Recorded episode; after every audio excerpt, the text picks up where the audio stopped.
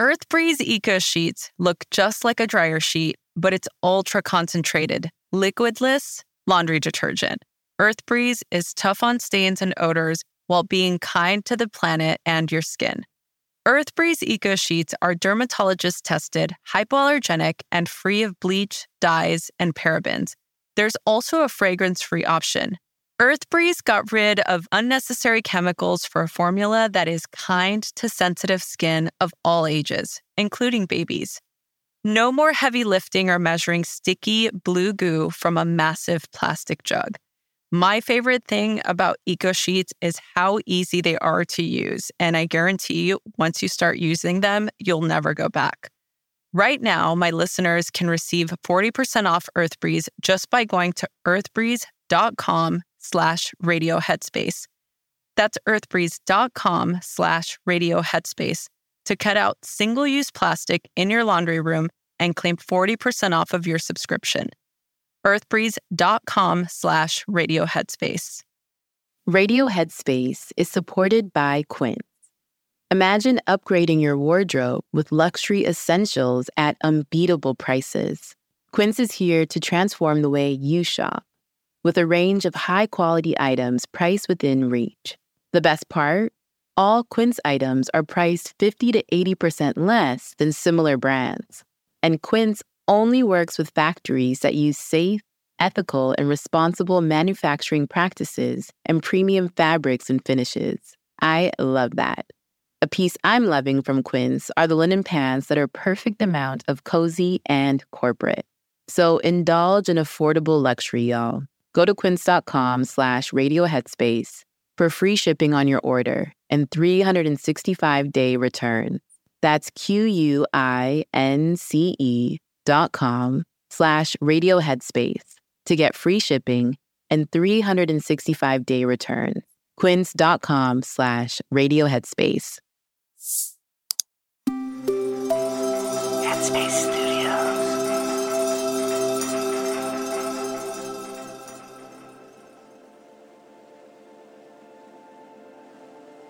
Hi there. Welcome to Radio Headspace and to Thursday. My name is Kessonga. Now, before we get into today's episode, I just want to note that I will be mentioning a mass shooting, which I know is a tragic and sensitive topic. So please, please use your discretion before listening. Now, one of the things I really appreciate about this work that I do is receiving the many inquiries from you all about mindfulness, meditation, and just life in general. At the time of me writing this, a lot has been going on in this country and also around the world.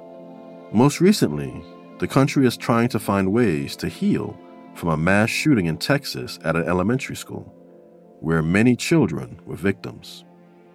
In addition, racism is a continuous problem, the economy isn't looking too good, and Mother Earth is continuing to suffer from severe climate shifts. So naturally, I've received inquiries about fear of the state of the world and how mindfulness can help. And then recently, my own daughters came to me with fear in their voices, talking about how things look bleak in this world. So I just wanted to use this episode to discuss fear and give a couple of mindfulness tips to help us process this ever present strong emotion. So, a great tip here is to follow the mindfulness concept of acceptance. And remembering that just because you're accepting that you're in a space of fear, it doesn't mean that you have to like it. But if you want to be able to respond in a skillful way and make a change, you have to first accept what's present. I would also like to say that our experience with fear is often based on expectations. We are human, after all, and full of all sorts of preconceived notions. So, this is completely natural.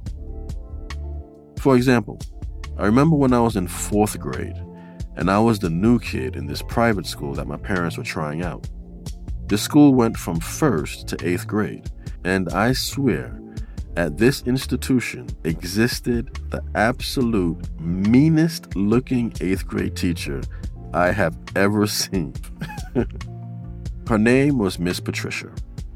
On this fateful day, my teacher was unexpectedly absent. As fate would have it, me and some of the other students from my class had to sit in Miss Patricia's class. I went into full panic mode. I distinctly remember slipping away out of class, finding an empty classroom, and hiding behind a door. And do you know, I started sobbing. I remember thinking that Miss Patricia was going to be just hella mean to me. I had never even heard anything negative about Miss Patricia. It was all made up in my head. I was eventually found and sent to my impending doom of Miss Patricia's class. And just a side note, why did Miss Patricia turn out to be the absolute sweetest teacher ever? We as human beings do this so often. We create these stories in our heads and then create all sorts of expectations as a result. So, my second tip for today is to bring awareness to those moments where you may actually be basing your fear on an expectation or a story or narrative that you have totally made up in your own head. Maybe asking yourself, is this positively true? What proof do I have that this is absolutely true? And lastly, I just wanted to emphasize the importance of formal meditation practice. Your formal practice is always there for you to lean on, remembering that every moment is completely brand new. And the practice helps us to recognize when it's appropriate to base our present moment behavior on something that has happened in the past or something that we're predicting will occur in the future. So, my last tip for today is to be consistent with your formal practice. I'll discuss more on this tomorrow, in the meantime, I invite you to check out two courses on the Headspace app that can really be very helpful. The first one is the Fear of the Future course, and the second one is the Managing Anxiety course.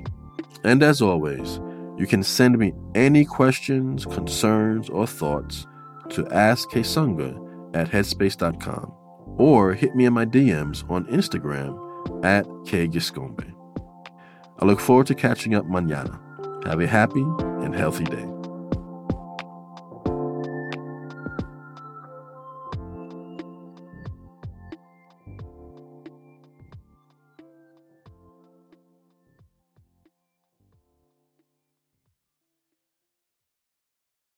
Hi, everyone. It's Dora. If you like Radio Headspace, I have a feeling you will love Dear Headspace. Dear Headspace is our weekly talk show featuring each mindfulness teacher from Radio Headspace and our wonderful host, Robin. We're answering your questions and sharing our unique perspectives on life, relationships, and just about everything else. You can find it on the Headspace app or wherever you listen to podcasts. Happy listening, friends.